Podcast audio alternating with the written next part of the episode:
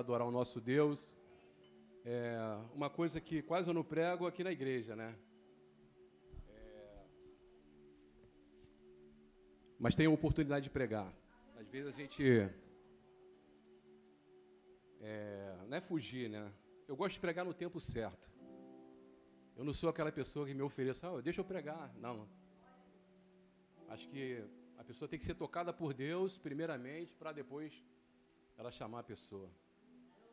Então eu gosto disso, gosto de, dessa, dessa parte aí. Você que está em casa, que Deus abençoe sua vida. Estou né? melhorando aos pouquinhos. Graças a Deus já estou de volta. Fiquei mais ou menos aí uns 15 dias de férias. Mas estou aqui para adorar o nome do Senhor e compartilhar uma palavra que Deus colocou no meu coração. Amém? Antes de eu sair de casa, eu, eu orei no meu quarto e disse a Deus que diminua eu que diminua eu e que ele cresça. Isso é reconhecimento, você se humilhar diante de Deus. Porque tudo que eu for falar aqui foi ele que colocou no meu coração. Então nessa noite eu queria que você abrisse a palavra de Deus em Atos capítulo 16, a partir do versículo 25. Nós vamos ler até o 34. Vou colocar meu óculos aqui, o óculos é provisório.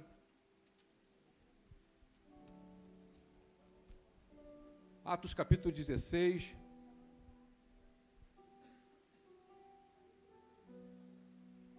A minha versão é a ARC, tá, Léo? Se quiser colocar aí. Glória a Deus. Amém, igreja? Se, se, se, você não trouxe Bíblia, tem uma Bíblia na tela aí para você ler. Glória a Deus. Mas é bom você andar com a tua Bíblia. Né? Eu, onde eu vou, às vezes, eu levo a palavra, eu gosto de levar a Bíblia. Porque sempre pinta uma oportunidade da gente pregar a palavra do Senhor. Né? Às vezes você não precisa pregar somente aqui na igreja. Ah, não, para pregar a palavra de Deus eu tenho que subir, eu tenho que estar no altar para pregar, não. Você não precisa disso, não, meu irmão. Você pode pregar com a sua vida lá fora, com o seu testemunho, na sua vizinhança, no seu trabalho, na sua faculdade. Você, você é a própria pregação. Se você serve a Deus, se você segue os caminhos do Senhor, se você anda em retidão na palavra do Senhor, fica tranquilo. As pessoas vão olhar para você e vai dizer assim: ali vai um servo do Senhor. E você é servo e serva do Deus Altíssimo. Amém? Glória a Deus. Vamos ler. Cadê, cadê minha água, Renato? Esqueceu? Ele botou água do lado ali, ó, para você, tal. Valeu. Tô brincando, meu irmãozão. Glória a Deus. Diz assim a palavra do Senhor. Perto da meia-noite, Paulo e Silas oravam e cantavam hinos a Deus. E os outros presos os escutavam. E de repente sobreveio um tão grande terremoto que os alicerces do cárcere se moveram. E logo se abriram todas as portas e foram soltas as prisões de todos. Acordando o carcereiro e vendo aberta, abertas as portas da prisão, tirou a espada e quis matar-se, cuidando que os presos já tinham fugido. Mas Paulo clamou com grande voz, dizendo: Não te faças nenhum mal, que todos aqui estamos. E pedindo luz, saltou dentro e todo trêmulo se prostrou ante Paulo e Silas e, tirando-os para fora, disse: Senhores, que é necessário que eu faça para me salvar? E eles disseram: Crê no Senhor Jesus Cristo, e serás salvo tu e a tua casa. E lhe pregaram a palavra do Senhor e todos os que estavam em sua casa. E tomando-os ele consigo naquela mesma hora da noite, levou-lhes aos lavou os, vergões e logo foi batizado, e ele e todos os seus, sua família. Então, levando-os à sua casa, lhe pôs à mesa, e na sua crença em Deus, alegrou-se com toda a sua casa. Você diga amém por essa palavra? Você pode se sentar, glorificando o nome do Senhor. A gente acabou de ler esse versículo, esse versículo a partir do dia do 25 ao 34, mas eu queria voltar um pouco atrás para você entender a história porque Paulo e Silas foram presos. A palavra de Deus diz, a partir do versículo, acho que a partir do versículo 16, nos versículos anteriores, nos revela que Paulo e Silas estavam presos porque eles tinham tirado o lucro dos senhores, que tinha uma jovem com o espírito de adivinhação.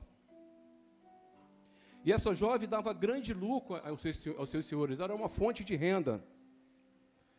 E os seus senhores, indignados com, a, com o ocorrido que Paulo tinha feito com Silas, eles pegam Paulo e Silas e apresentam aos magistrados e à multidão que estava ali naquele momento na praça.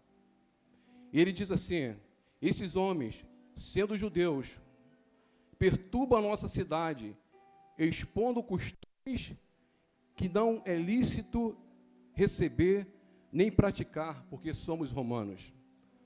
Os magistrados mandaram açoitar e prender Paulo e Silas, por esse ato de eles é, expulsar um espírito imundo que estava naquela menina, aquela jovem. Na verdade, Paulo, ele mexeu foi no ninho de Satanás, no ninho do inimigo. E quando a gente mexe no ninho do inimigo, o inimigo fica furioso. Ele levanta pessoas, ele levanta é, alguém para poder é, tirar você do foco da presença de Deus. Continuando aqui na introdução, a Bíblia relata que Paulo e Silas estavam indo, indo à oração. Era um costume de Paulo e Silas orar. Eles estavam orando. Mas a palavra de Deus vai nos dizer que essa jovem, por muitos dias, por muitas as vezes, quando Paulo passava ali para a oração juntamente com Silas, ela clamava dizendo: Estes homens que nos anunciam o caminho da salvação são servos de Deus, são servos do Deus Altíssimo. Mas Paulo, por muitas as vezes que essa menina estava falando ali, essa jovem estava falando, ó, esses homens são servos do Deus Altíssimo. Isso perturbou Paulo, isso incomodou Paulo, né? Parece que o capiroto que estava na menina estava infernizando Paulo ali toda hora falando, ó, eles, eles são servos do Deus Altíssimo. E a palavra de Deus vai dizer que Paulo se, se perturba, Paulo se irrita, Paulo, eu creio que Paulo também tinha um temperamento assim meio forte como o de Pedro. E ele vira ali para aquela menina e diz assim, volta para aquela menina e diz assim, em nome de Jesus Cristo, te mando que saia dela. E na mesma hora saiu. Paulo e Silas eram homens de Deus, homens de oração. Paulo e Silas eram homens conhecidos por aquela população, aquela cidade de Filipe. Como você é reconhecido na, onde você mora ou qualquer lugar, você é reconhecido como servo de Deus, como, como homem e mulher de oração, homem e mulher que pratica a palavra do nosso Deus. Porque Paulo e Silas eles tinham essa fama de pregar a palavra do Senhor. Onde eles, estavam, eles estavam pregando a palavra do Senhor. Eles não se vergonhavam de pregar a palavra do nosso Deus. Eles pagavam um preço. E Paulo disse assim para aquele espírito imundo: Em nome de Jesus Cristo, te mando que saia dela agora. E na mesma hora saiu. Aquela jovem era escrava do demônio. Essa jovem, por suas expressões demoníacas de adivinhação, ela era considerada como Deus para aquelas pessoas que iam fazer consulta com ela. Ela era considerada como Deus. As pessoas daquela época achavam que ela era um Deus pelas adivinhações que ela fazia, pelas revelações que ela fazia. Só que não era a revelação do céu, era, era, era revelação, é, era a adivinhação do demônio. E as pessoas achavam que era, poxa, ela é Deus, ela é Deus as pessoas iriam consultar. E essa jovem, ela dava grande lucro aos seus senhores. Era fonte de renda daqueles senhores. Aquilo irritou aqueles senhores. Mas aqueles momentos de escravidão e de prisão daquela jovem estavam com os dias contados.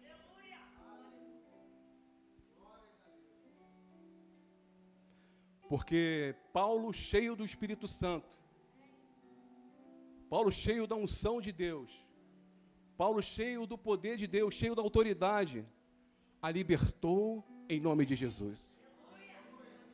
Nós precisamos ser cheio do Espírito Santo, meu irmão. Nós precisamos ser cheio do Espírito Santo, porque quando tiver uma ocasião dessa, onde você estiver, se, se alguém se manifestar, você tem autoridade, você tem a unção, você tem o Espírito Santo de Deus para levantar a mão e repreender no nome de Jesus Cristo. E você tem essa autoridade, você tem essa unção, desperta isso dentro de você. Você carrega o Espírito Santo. Você carrega o Espírito Santo, você tem que ser ousado, você precisa ter intrepidez, você precisa se, se, se, entregar, se entregar a isso e saber que o Espírito Santo está dentro de você. Paulo e Silas tinham a certeza que o Espírito Santo estava com ele. Porque se ele estivesse no natural, na carne, na carnalidade, não ia adiantar nada. Eles iriam passar vergonha. Uma coisa que eu queria deixar aqui para a igreja. Você que assume ministério, você que está no cargo hoje aqui na igreja, ou você está me assistindo em outro lugar, não faça nada para Deus no natural. Não faça nada para Deus na carnalidade. Você precisa ter uma vida de consagração ao nosso Deus. Você precisa ter uma, uma vida de oração. Você precisa ter uma, uma vida de palavra. Porque se você fizer no natural, meu irmão, vai dar ruim. O diabo vai te envergonhar. É isso que ele quer fazer com você. Mas nessa noite aqui, eu creio que todos têm o Espírito Santo de Deus. Todos têm o Espírito Santo de Deus, todos têm autoridade, porque foi dada a autoridade. A partir do momento que você aceitou ao nosso Deus como único Salvador, o Espírito Santo se apoderou de você. Seja ousado, meu irmão. Diga para o irmão que está ao seu lado, diga, seja ousado, ousado. Busca a palavra. Agora, façam as coisas de Deus com a vida consagrada, com a vida santificada, porque você vai ver o que Deus vai fazer na sua vida. Paulo e Silas eram ousados. Eles não tinham medo, eles pagavam um preço. Talvez você que entrou aqui nessa noite esteja, esteja presa em alguma situação que só Deus pode mudar. Eu quero te dizer nessa noite, fique tranquilo. Fica tranquila porque Deus vai te libertar. Deus vai liberar alguma coisa para você. Talvez você esteja numa prisão há muito tempo, numa escravidão. Deus está aqui nessa noite Ele vai liberar para você uma palavra. Você vai sair daqui hoje diferente. Você que está em casa, receba de Deus nessa noite. Talvez você esteja numa prisão, na prisão da ansiedade. Talvez você esteja na prisão da ansiedade. Talvez você não consiga dormir. Talvez você chegue em casa depois do pode chegar depois do culto e ficar para lá e para cá, preocupado com o dia de amanhã. Pô, o que é que eu vou comer? O que, o que é que eu vou beber? Como é que eu vou pagar minhas contas? Como é que eu vou pagar o meu condomínio? Como é que eu vou pagar meu aluguel? Como é que eu vou pagar a prestação do carro? Como é que eu vou pagar a prestação do apartamento? Não ande ansioso, meu irmão. Não ande ansioso. Nós somos crentes, nós não precisamos andar ansiosos. A palavra de Deus diz em, em Mateus capítulo 6, a partir do 20, 25, não andeis ansiosos. Mas eu queria deixar Filipenses capítulo 4 e 6, que diz assim, não andeis ansiosos de coisa alguma, em tudo, porém, sejam conhecidas diante do Senhor. Se você está na ansiedade, passando por um momento de ansiedade, de preocupações, não sabe como vai pagar a sua conta amanhã, meu irmão, lança tudo diante do Senhor. Nós que somos crentes, nós que somos cristãos, que conhecemos a palavra do Senhor, nós devemos lançar todas as nossas preocupações, todas as nossas ansiedades diante de Deus. Eu vou contar mais uma vez aqui, rapidinho. Dia 27 de janeiro eu fiz a cirurgia, vocês sabem aqui. É era uma cirurgia, 27 de janeiro era uma cirurgia que estava marcada já há muito tempo, desde o ano passado. E alguns sabem, talvez você que está aqui na quarta-feira, ou talvez você é visitante. É, fui operado, deu tudo certo na cirurgia. Graças a Deus, eu, tava, eu operei a vesícula, eu estava com a pedra mais ou menos de 2 centímetros e teve que tirar a vesícula. E nesse meio termo, no momento da minha recuperação, a minha, a minha esposa saiu. No momento que eu estava ainda para acordar, estava dormindo, era uma e meia da tarde, ela saiu para poder almoçar, pegar minha filha aqui em Jacarepaguá, na freguesia, e levar para almoçar. E no momento que ela volta para se encontrar comigo lá no hospital, ela é assaltada. Levaram o carro, levaram os telefones, levaram os documentos, levaram tudo, cartão. Beleza. Ela chegou lá, Maria Luísa, ah, pai, minha mãe, minha mãe não, não veio porque ela foi assaltada, está na delegacia, tal, levaram tudo, tal. Beleza. Eu estava tranquilo, estava com dor ainda, porque saí da cirurgia, tranquilo, pá. Falei, poxa, tem que me recuperar. Eu não estava conseguindo nem levantar da cama, não estava conseguindo respirar, porque era uma cirurgia meio delicada. Eu, particularmente, tive, tive muito cuidado em referente à, cirurgia. E ela. E aí meu sogro foi para lá para o hospital, ficou até com a gente a noite lá e depois a gente foi embora. E no dia seguinte eu vi a preocupação da minha esposa. Desculpa estar falando isso aqui, tá? Depois em casa você me bate um pouquinho, pode bater. eu vi a preocupação da minha esposa. A preocupação dela, a ansiedade, preocupação, e ligava para um, ligava para outro, porque o seguro pedia milhares de documentos, né? pediu carta não sei de quem, carta do outro, com quem você falou, é, é, é, o prontuário do, de alta, um montão de coisa. Até eu, tinha que, eu que estava lá, doentinho lá, tinha que fazer uma cartinha. Para você ver a burocracia que é, Alex. Aí eu vi minha esposa agitada no sábado, falei, parecia aquela é, Marta, né? Maria estava nos pés de Jesus, e Marta estava agitada, preocupada. Eu falei, opa, opa, tem crise, tem crise, tem crise, tem crise. Eu parecia aquele jogador de futebol, quando o time está perdendo, né? Aí faz um golzinho, tipo, tá 2 a 0 aí faz um golzinho, 2 a 1 um, aí ele faz assim, ó. É tipo assim, tranquilo, tranquilo, fica, a gente vai empatar o jogo e vai virar. E eu falei, Ana, fica tranquila. Pergunta, pergunta a Maria Luísa aí. Fica tranquila, cara. A gente serve um Deus Todo-Poderoso. Você não precisa ficar preocupada do jeito que você está. E minha esposa falava do, do, jeito meio nervosa assim. Eu falei, caramba, meu Deus, ela está muito preocupada, muito ansiosa. Eu falei, fica tranquila, Deus está cuidando de todas as coisas. Isso é o que? Confiança em Deus. Depois que ela colocou tudo em ordem, tudo tranquilamente, começou a resolver as coisas tranquilamente, as coisas foram fluindo. Porque a gente não consegue resolver as, certas situações preocupado, nervoso, ansioso. Não, não. A gente tem que ter calma. A gente tem que entregar nas mãos de Deus. A gente serve um Deus todo-poderoso que pode todas as coisas. E então, quando você estiver ansioso, preocupado, meu irmão, lança diante do Senhor. Lembra dessa palavra aqui que eu estou falando com você? Lembra de Filipenses, capítulo 4, versículo 6. Não andeis ansiosos de coisa alguma, em tudo, porém, sejam conhecidas diante do Senhor. Talvez você está preso no pecado, na prisão do pecado. Talvez esse pecado que você carrega aí há muito tempo já virou até aquele bichinho de estimação. Você vai para um lado, ele está atrás. Você está ali, ele está atrás. Você vai na rua, ele está atrás. Talvez você não consiga libertar desse pecado, dessa prisão do pecado. Mas eu quero te, te dar uma palavra nessa noite, meu irmão. A partir do momento quando a gente se enche dessa palavra aqui, a, partir do momento que a gente entrega a nossa vida verdadeiramente a Deus, meu irmão, não tem pecado. Ele vai te seguir, mas você não vai ceder. É preciso você colocar no teu coração a palavra do Senhor. Quando o pecado vier, você fala: Não, eu tenho a palavra, está escrito. Eu não posso, eu sou crente, eu sou cristão, eu sou um servo de Deus.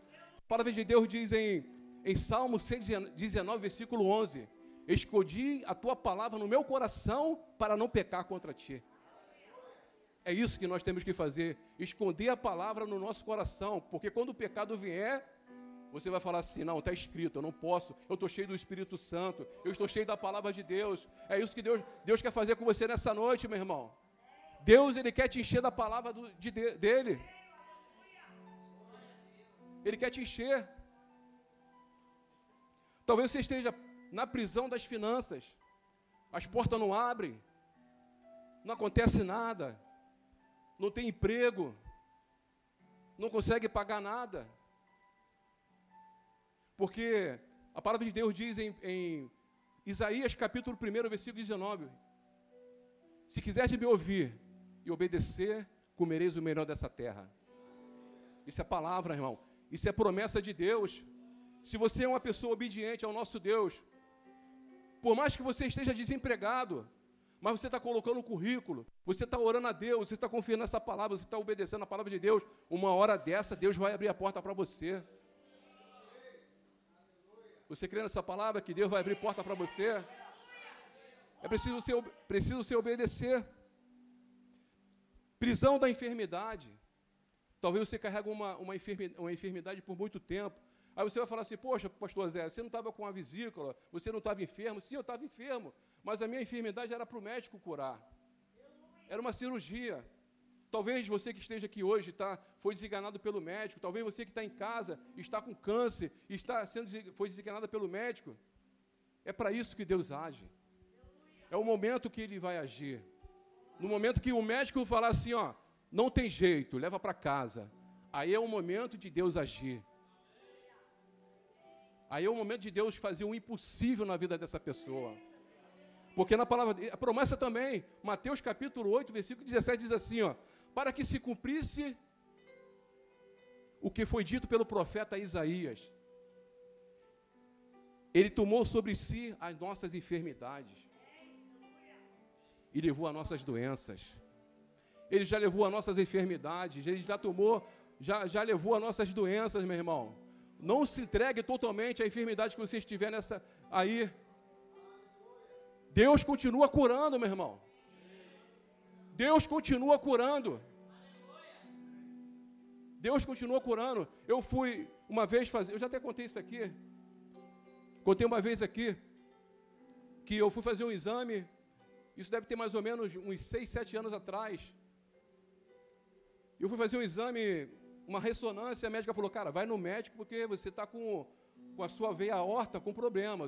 A tua veia aorta são três camadas, só estava no, no fiapo ali para arrebentar. E se arrebentasse, eu ia morrer em 10 minutos. Ia aproveitar minha esposa 10 minutos e ia partir. E na época eu, eu, era da congregação da Barra da Tijuca com o pastor Maurício, que pregou domingo aqui agora. E eu, eu ajudava a irmã do círculo de oração, a irmã Angélica. E eu falei, poxa, eu estou com esse problema de saúde e tal, vamos orar. Aí oramos, né? Toda segunda-feira orando, orando em casa tal. Aí passou um certo tempo, eu fui fazer um outro exame para poder levar para o médico. Quando eu entro no consultório e apresento o exame à doutora lá na freguesia, ela falou assim: meu filho, pode dar glória a Deus, pode dar aleluia, porque você está curado. No teu exame aqui, eu estou olhando, parece que você foi costurado por dentro. Aí eu dei um glória a Deus e ela também deu glória a Deus naquele momento ali, porque ela também era cristã. E naquele, naquele momento ali nós adoramos o nosso Deus, porque eu creio que o nosso Deus ele pode todas as coisas. Esse é o nosso Deus, meu irmão. A gente tem que servir Ele de verdade. E eu estou aí vivinho. Graças a Deus. Engraçado, Paulo liberta aquela jovem que estava possuída por aquele espírito de adivinhação. Né? Paulo e Silas, né? Repreenderam o demônio lá, Agora é a vez de Paulo ficar preso. Aquela, aquela jovem, ela estava presa ali no mundo espiritual do maligno, posso dizer assim. Estava presa pelo demônio. Agora, Paulo é preso e Silas também é preso. É açoitado, porque eles tiveram uma atitude de expulsar aquele espírito de adivinhação que estava naquela jovem por muito tempo. Que situação doida, né? Agora Paulo está preso, né? Tomou um sacode lá, foi açoite de vara, que os romanos eles batiam era com vara mesmo. Todo machucado, foi preso por expulsar o espírito de adivinhação. Mas Paulo e Silas, eles viviam constantemente o evangelho. Eles estavam sofrendo lá dentro da prisão, mas eles viviam o Evangelho. Repita por mim, eu queria que você repetisse aí. Viveu o Evangelho. Paga um preço. É perseguição, calúnias e afrontas. Paulo e Silas, eles sofreram na pele, na pele, meu irmão, na pele, na pele, o que é levar o Evangelho de Cristo. Eles sentiram na pele, eles sofreram açoite, prisões, aflições e angústia. Eu queria dizer para você aqui nessa noite que o Evangelho, ele não é light, ele não é fit, né? Não, tem pessoas que acham que o Evangelho é, é light, vem para a igreja tranquilo, vou adorar o nosso Deus, vou para casa. Não. O Evangelho é muito mais do que isso. O teu coração precisa ferver por vidas, por pessoas. Paulo e Silas, Paulo e Silas o tempo todo estavam pregando a palavra do Senhor. O Evangelho é se entregar totalmente, meu irmão. É de corpo e alma, de espírito. É ser cristão de verdade. É ser cristão de verdade. Não é brincadeira, não, ser crente. É seguir os princípios da palavra do Senhor. Você tem seguido a palavra do Senhor? Nós precisamos seguir os princípios da palavra de Deus. Esses homens estavam sofrendo a humilhação do encarceramento. Eles tinham seus pés presos ao tronco e as costas laceradas por açoite. Esses homens sofreram muito. Por isso que eu e você estamos aqui nessa noite. Eles, eles começaram lá atrás e nós estamos dando a continuidade. Paulo e Silas continuaram a perseverar. Eles perseveraram. Paulo e, Silas, Paulo e Silas, eles tinham duas opções: é desistir ou perseverar.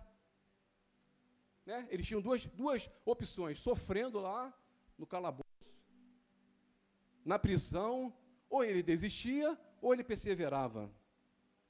Porque foram muitos açoites. Eles estavam presos. Porque muitos de nós, muitas das vezes, desistimos por qualquer coisa.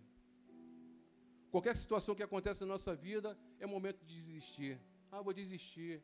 A irmã não falou comigo o pastor não falou comigo, não foi na minha casa orar. Ah, vou desistir. Não, meu irmão, não desista. Vale a pena servir a Deus. Vale a pena servir a Deus. Esses homens, eles estavam dispostos a pagar o preço. Esses homens eles estavam dispostos a, pregar, a continuar a pregar a palavra do Senhor. Eu queria que você repetisse por mim: o crente que é crente você pode fazer melhor, igual o pastor Alex fala. O crente que é crente, não desiste. Ele persevera. Então fala para o irmão está do seu lado aí, persevera. Continua perseverando. Diga para ele, não desista. A oração e o louvor. Olha que legal. A oração e o louvor atraem a presença de Deus. A oração e o louvor atraem a presença do nosso Deus. Paulo e Silas, eles estavam presos. Mas uma, eles estavam presos no tronco, os pés, numa prisão. Mas não tamparam a boca deles. Olha só que legal, não tamparam a boca de Paulo e Silas. Eles estavam presos, estavam lá com a galera lá, todo mundo junto. Eu sei que é uma prisão, eu já passei por uma prisão durante quatro meses. Não tenho vergonha de falar isso. É muito ruim, é muito difícil. Mas eles estavam presos. Mas uma coisa que esqueceram, na verdade, é de tampar a boca deles. Essa atitude de Paulo nos ensina quando estamos presos em alguma circunstância da vida, precisamos orar e cantar hinos ao Senhor. Eu não sei qual é a circunstância que você está passando nessa noite, mas comece a orar, comece a cantar. Faz um dó maior, aquela nota aí para mim, por favor.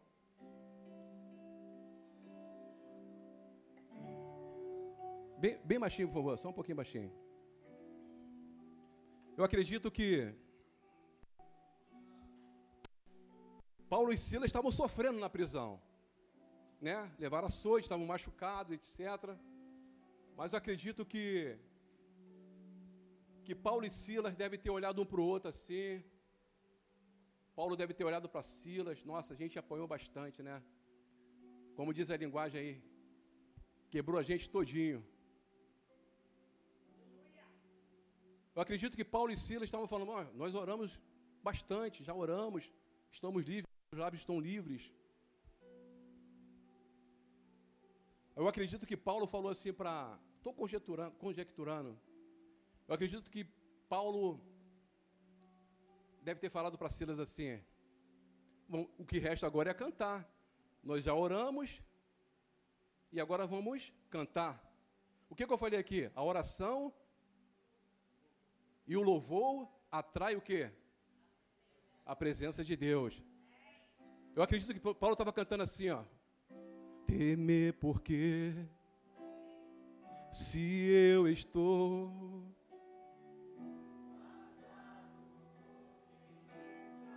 Isso Paulo cantando. Oh, alabaxu me canta lá abaixo.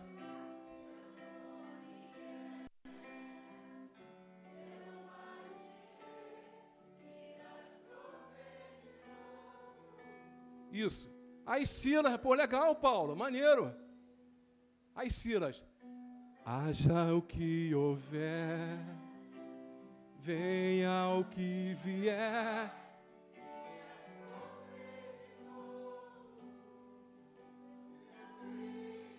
Aí ele junto, eu não vivo,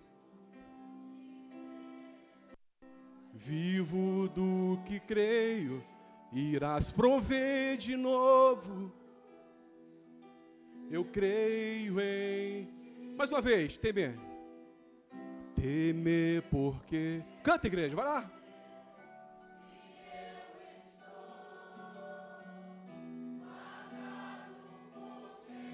Oh! Seu nome é Jeová Jireh, irás prover de novo. Eu creio. Haja, haja. Eles todos machucados lá, sofrendo no calabouço.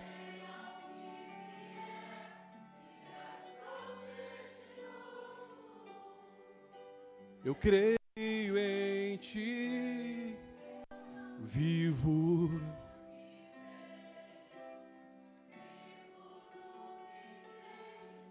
As prover de novo. Você que está em casa, canta esse louvor. Aí os, os, os presos estavam ouvindo. A tempestade e o vento. Hey!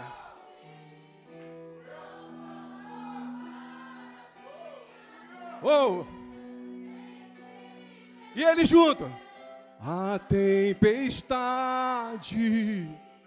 e o vento forte não vão roubar a mim a fé em ti. A tempestade. Oh.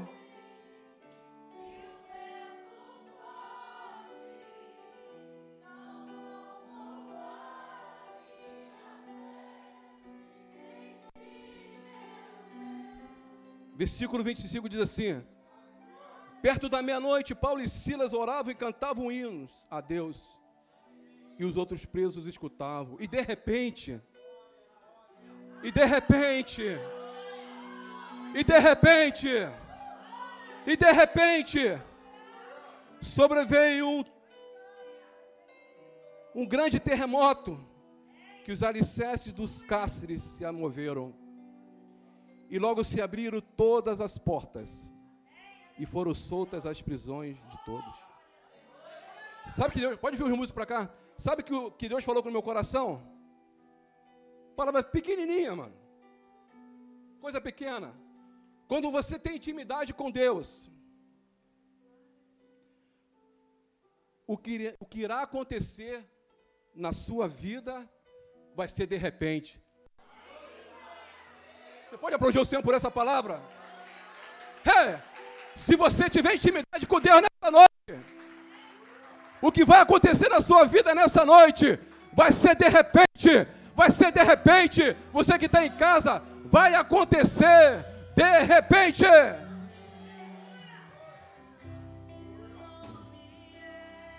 Jeová!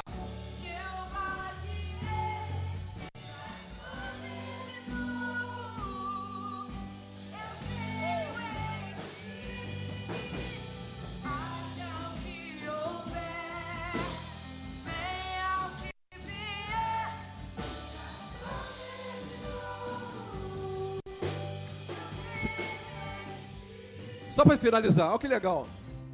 Paulo, ele expulsa aquele espírito de adivinhação daquela jovem. Uma vida foi salva.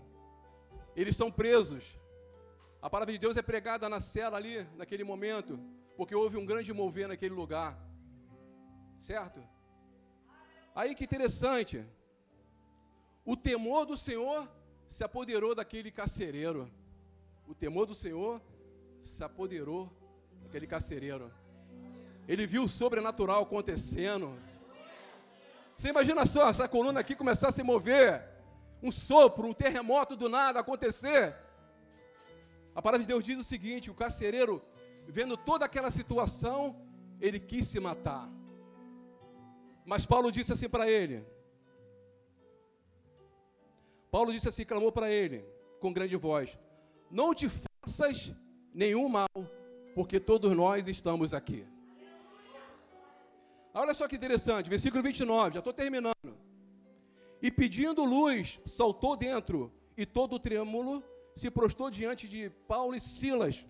Versículo 30, e tirando-os para fora, disse: Senhores, que é necessário que eu faça para me salvar? Disse Paulo, oh, alabaxume canta alabaça. Crê no Senhor Jesus Cristo, e será salvo tu e a tua casa. Ai.